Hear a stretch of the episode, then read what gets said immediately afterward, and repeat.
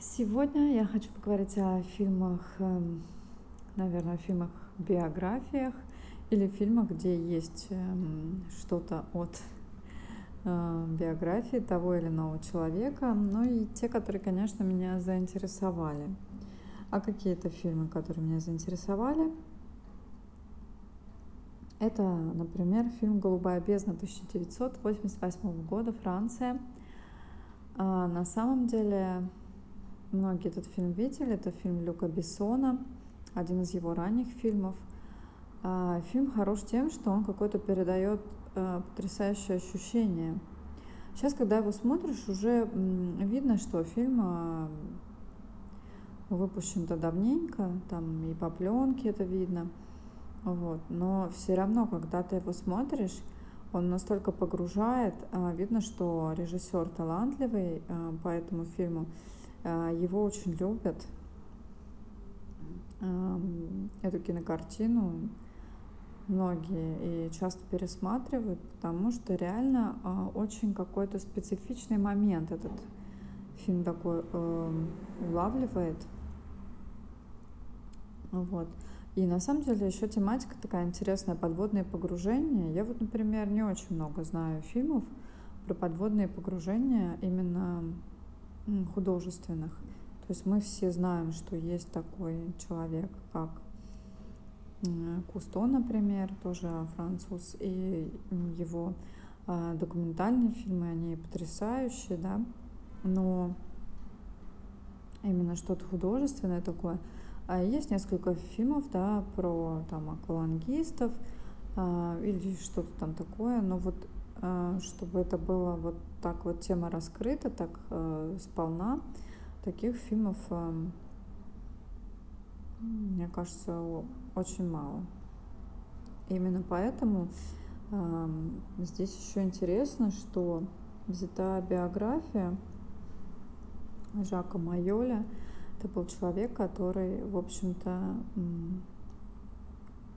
много чего сделал в значит, много открытий сделал, да, в погружениях. А он постепенно научился задерживать дыхание как можно а, больше, и он показывал то, что человек э, может иметь больше возможностей, чем у него есть. То есть э, за счет длительной тренировки можно задерживать э, дыхание на достаточно длительный срок, вот. И, в общем-то, он во Франции пропагандировал вот э, эти погружения.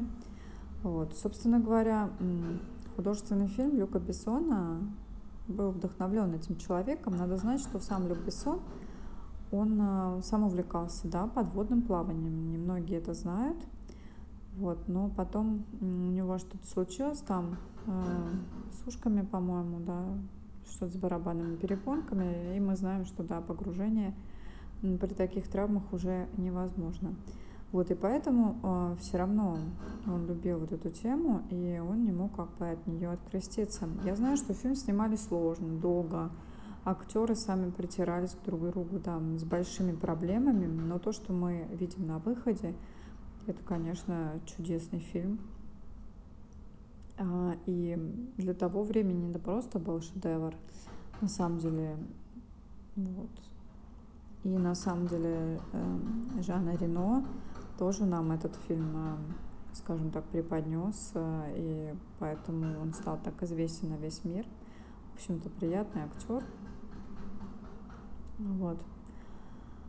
Так что я думаю, что посмотреть этот фильм, кто его еще не видел, нужно. А если кто и видел, то можно пересмотреть, потому что лишним не будет. Потому что вот это ощущение, которое он дает, оно очень мало какие фильмы, мне кажется, они вот могут этим похвастаться.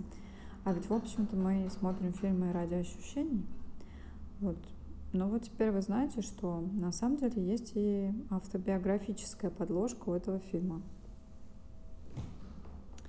Значит, следующий фильм, о котором я хочу сказать, а, это фильм Сид и Нэнси. Значит, а, что это вообще за, за фильм? про что он? Он про одного из участников группы Sex Pistols, э, Сида Вишеса, был такой персонаж. Ну, конечно, как вы думаете, какой, значит, э, у такой панк-рок группы может быть вообще Эм, участник, конечно же, безбашенный, злоупотребляющий различными э, запрещенными препаратами и, в общем-то, ведущий совершенно такой безумный образ жизни. Фильм получил несколько наград. Фильм Великобритания да, сняла. Вот. Эм, и, в общем-то, конечно, можно посмотреть для любителей такой тематики, но не для слабонервных, потому что будет эм, как бы такая развязочка нехилая, но на самом деле она есть и в биографии Сида Вишеса, поэтому, в общем-то, и саму биографию читать, как э, читать какой-то трешовый, конечно, такой, я не знаю, ужастичек. Вот, кто это все терпит, кто любит там, я не знаю, музыку, может быть, не совсем формальную, неформальную музыку, Тут может, конечно, в эту биографию погрузиться, потому что, в общем-то, фильм сделан неплохо, а вот, передает как-то время, вот эти вот безумные наряды, такую музычку всякую. Мне было любопытно его посмотреть. А, вот. Не могу сказать, что я прям такой фанат этого всего, что я прям бешено хотела бы его пересматривать, вот, но посмотреть разок можно, почему нет? Вот, значит, дальше у нас фильм по биографии. Может быть, я уже о нем где-то говорила, но фильм известный, вы его, наверное, видели. Значит, «Поймай меня, если сможешь» или иногда перевод «Если осмелишься». Вот, фильм с Ди Каприо про обаятельного мошенника, но мало кто знает, что значит был по портотип.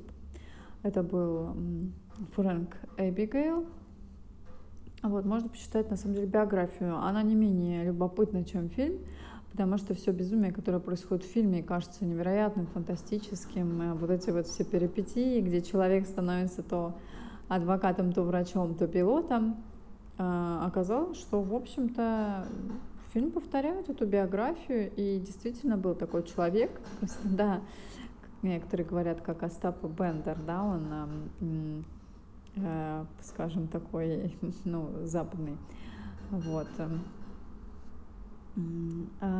Потому что действительно биография уникальная. В общем-то, человек был, скажем, есть люди, да, с криминальным талантом. Вот здесь, конечно, вот этот э, криминальный талант, он виден. То есть, в принципе, это некого э, своего рода гениальность, да, втираться ко всем доверие, доверие и при этом занимать какие-то посты, просто, да, не имея никакого ни образования, при этом этот человек был еще довольно молодой. Ничего, то есть просто такое умение выдавать себя, наверное, за другую личность, и э, совершенно, видимо, у человека не было никаких рефлексий, то есть он просто как-то такой, знаете, да, перевоплощением, но не актерский, какой-то другой. И при этом э, он хорошо считал, то есть э, как, как, какой-то, видимо, дар финансиста у него тоже был. То есть, ну, много талантов у человека. Вот. Э. По-моему, про него даже где-то уже я говорила, и про этот фильм. А, но на самом деле, действительно, он как-то очень запал мне, потому что, ну, фильм такой яркий, многие, да, видели его, но, может быть, э, без вот этого ракурса, то есть то, что есть а, биографическая подложка. А, вот. Фильм, конечно, такой динамичный, то есть смотреть не безинтересно, можно пересматривать, э, всегда какие-то моменты там новые возникают. И каждый раз он такой, знаете, но он как бы и трагичный в чем-то. Ну, ну, не совсем, наверное, да, потому что никто вроде совсем не умирает, но и веселый, не знаю, какое-то такое, да, бешеное приключение. Короче, вот. Э, и пока ты думаешь, что это все просто выдумка, там, сценариста и там какого-то режиссера, ты думаешь, что все это просто прекрасно и забавно.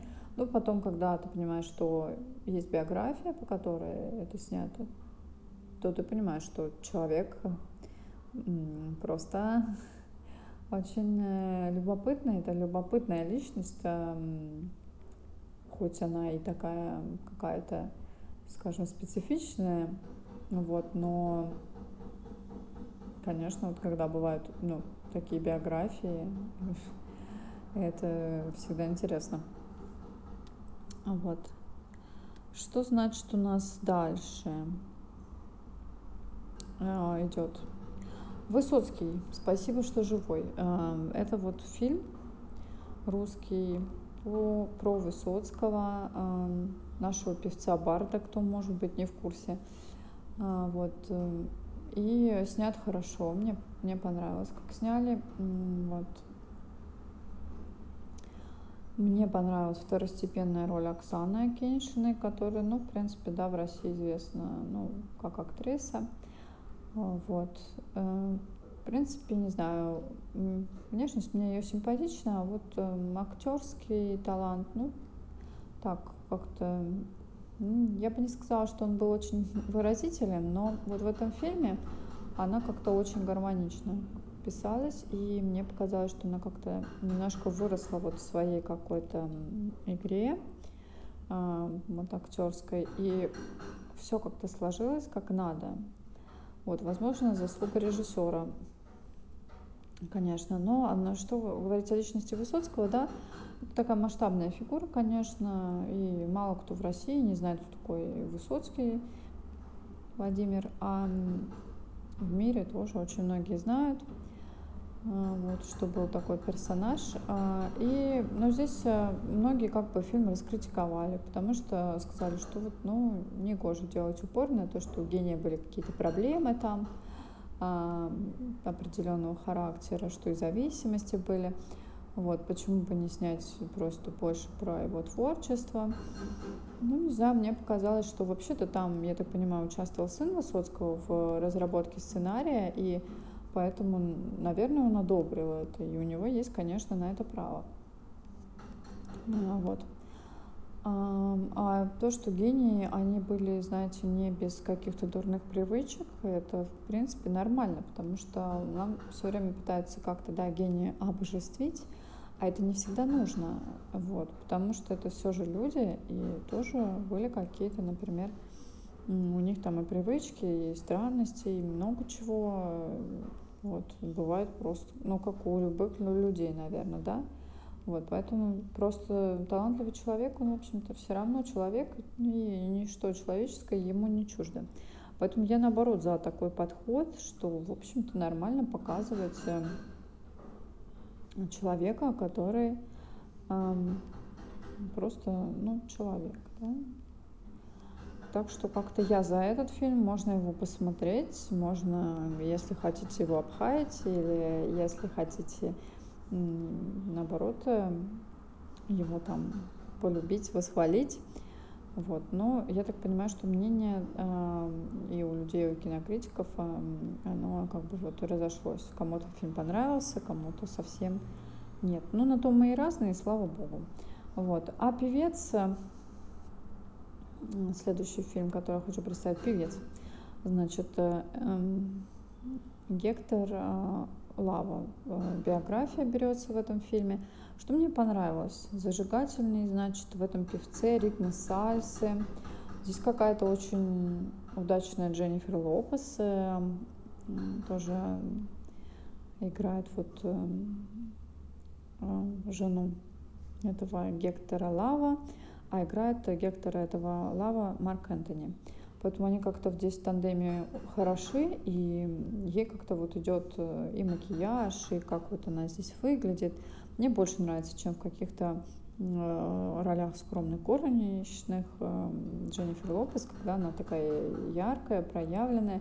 И как-то очень много в этом фильме какого-то солнца, какой-то любви,